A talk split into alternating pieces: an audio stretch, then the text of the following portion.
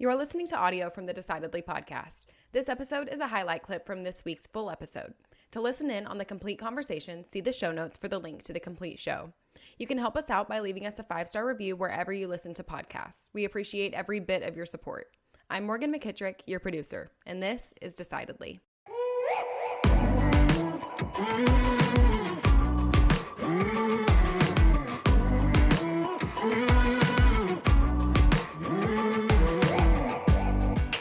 Got to take John's hand. We got to hold each other's hands, and we got to say those words we had wanted to say for so long. I thee wed. I do. And it really did make us feel completely different. It made us feel better, more complete, happier. And I have to tell you, in the, the days that followed, we said the word husband hundreds of times a day. I bet. Almost every yeah. sentence we used husband. And that was all we wanted to do just get married and live out John's remaining days as husband and husband. Well, because of that newspaper article, we were connected with a local civil rights attorney who came to our home five days after we got married. And in that conversation, he pulled out a blank Ohio death certificate.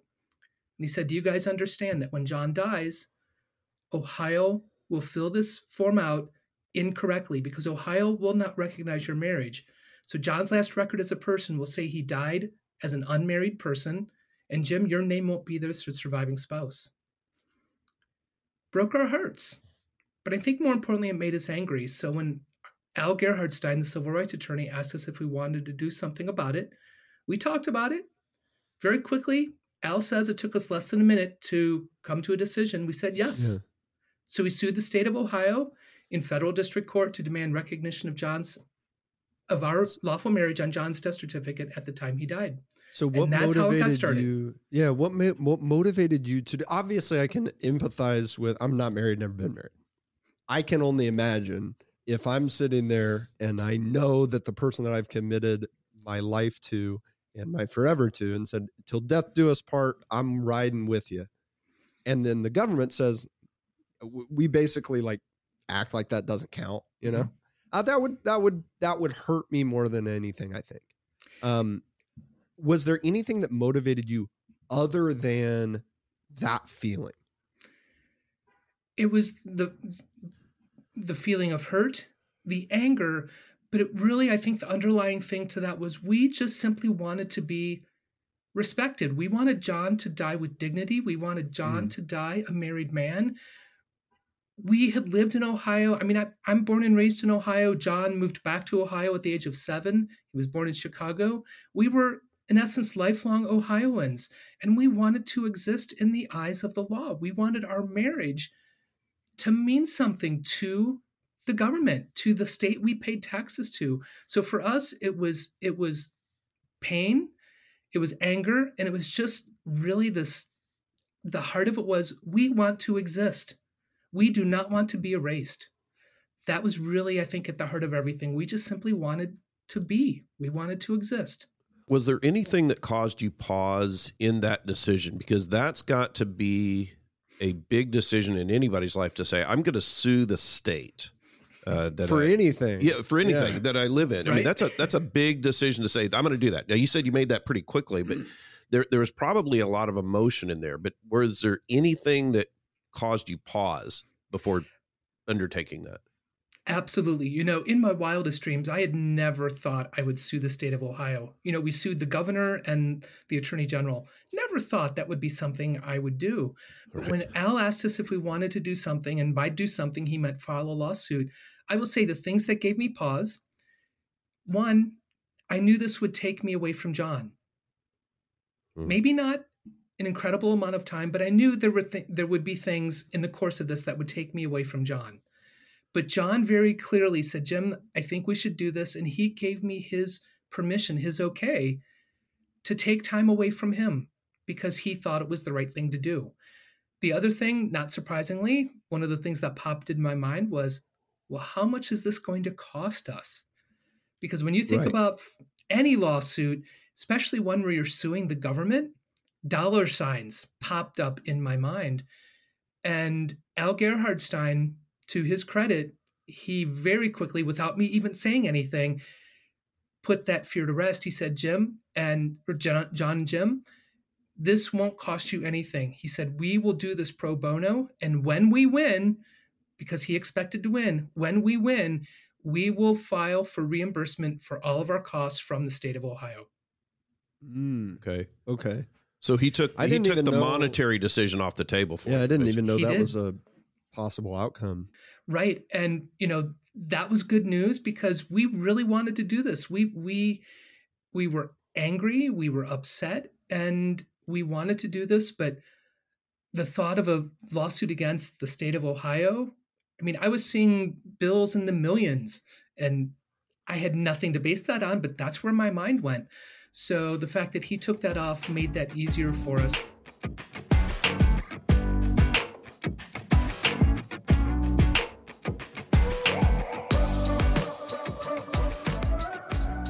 John John had passed away. Yes. Um, John passed away. decision. Yep, he passed away in October of 2013. So So now it was June 26, 2015. So not a year and a half, let's say a year and a half. now this entire effort was started by your motivation to honor his legacy. And for the rest of us, you know, I know where I was at the time. I- I wasn't thinking about John Arthur. I didn't know. Right? Um, and I wasn't thinking much about Jim Obergefell, but I at least I knew what the name represented, right?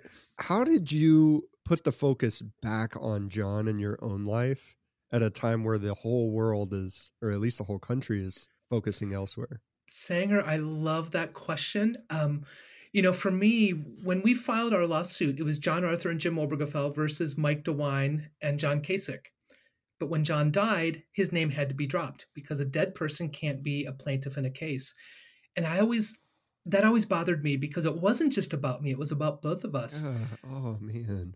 right but throughout throughout those two years of the case i talked about john all the time i was talking about him every single day in all kinds of situations and a lot of people would say jim isn't it really difficult for you to talk about john and to talk about his death and everything all the time? And my response was no it actually it helps me. It's helping me deal with his loss because i get to keep him alive. He's in my mind. He's in my heart and i'm talking about him all the time.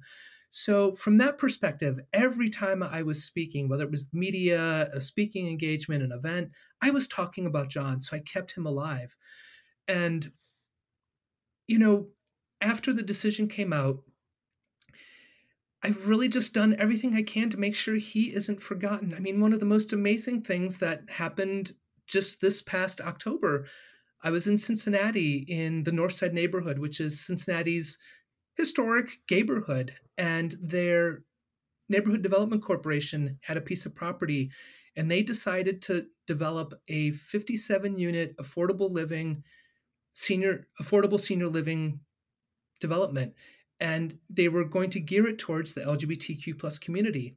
And they reached out and asked jim could what would you think if we named it john arthur flats? So now there is john arthur flats a home 57 units in cincinnati named after my husband. That's an amazing thing. There's a street in cincinnati that's named john arthur and jim obergefell way so and it's right on the corner where our condo was when this case began and really all I do is I talk about John all the time. He's he's alive for me and I keep him alive for others and I really love that I can do that. So I don't know if that necessarily answered your question the way Oh, you were expecting, Sanger, but Absolutely answered the question. One of the big responsibilities that I believe I have in order to do my job effectively as a wealth advisor and to live up to the standard that I should do my job is to help people focus on creating a legacy for themselves and honoring the legacy Mhm. of their family, their father, their mother, their spouse, um, so that one day their own children can honor their legacy. And it's not as easy as it sounds, and it doesn't sound easy at all.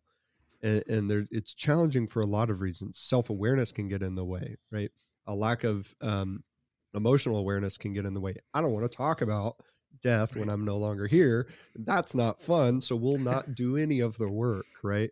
Or um, people will focus on tactical decisions like, well, yeah, I guess I should update the will. And man, it's not even the will, right?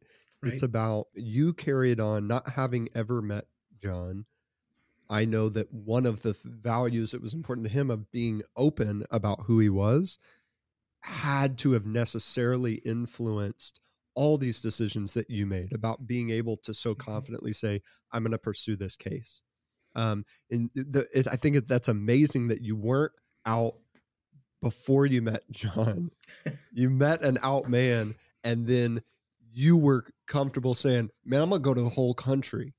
I, I'm I'm totally fine going to the whole country." And if that wasn't something that was important to him, you know, may, I don't know, maybe it would have been a little bit different. Um, but that's that's honoring the legacy and that decision that you made.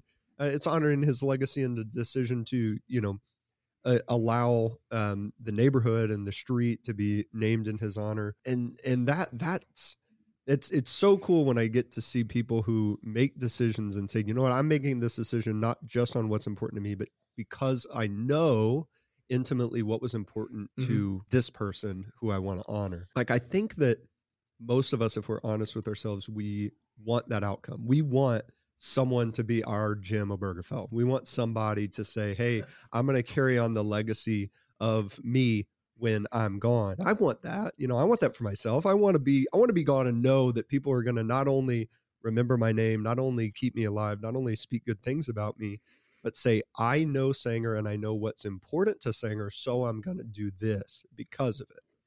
Um, that's what true legacy is.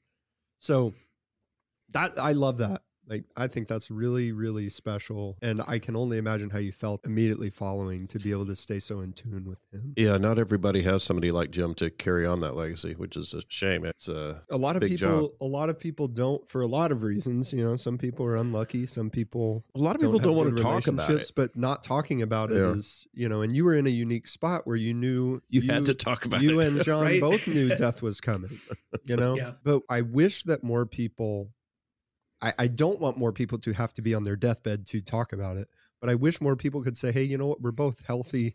Why don't we talk about it now? Mhm. You know? And not, and, and I don't mean talk about, well, so oldest child's going to get the house, youngest child's going to get the bank account. No, that's, that's tactical. It doesn't really matter Oh, at I- the end of you the know, day when I talk about what's important. Hey, in this family, we do this. This is important. Mm-hmm. And this is what I hope that one day when you are a steward of the wealth that I'm currently in possession of, that you can go use this to further these values. And people It's just the- don't talk about it. The values, not the things.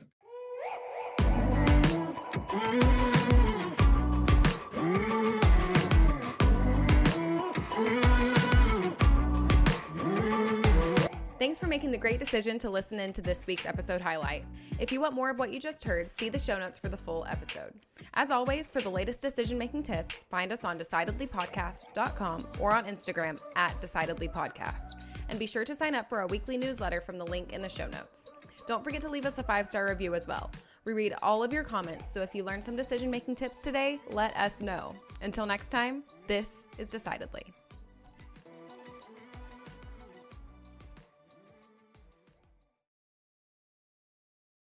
Insights, advice, and comments provided by Sean Smith, Sanger Smith, and speakers identified as part of the Decidedly podcast should not be considered recommendations. Speakers not identified as members of Decidedly are expressing their opinion, and their statements should not be construed as reflecting the views of the Decidedly team. This podcast is produced solely for informational purposes, not personalized advice.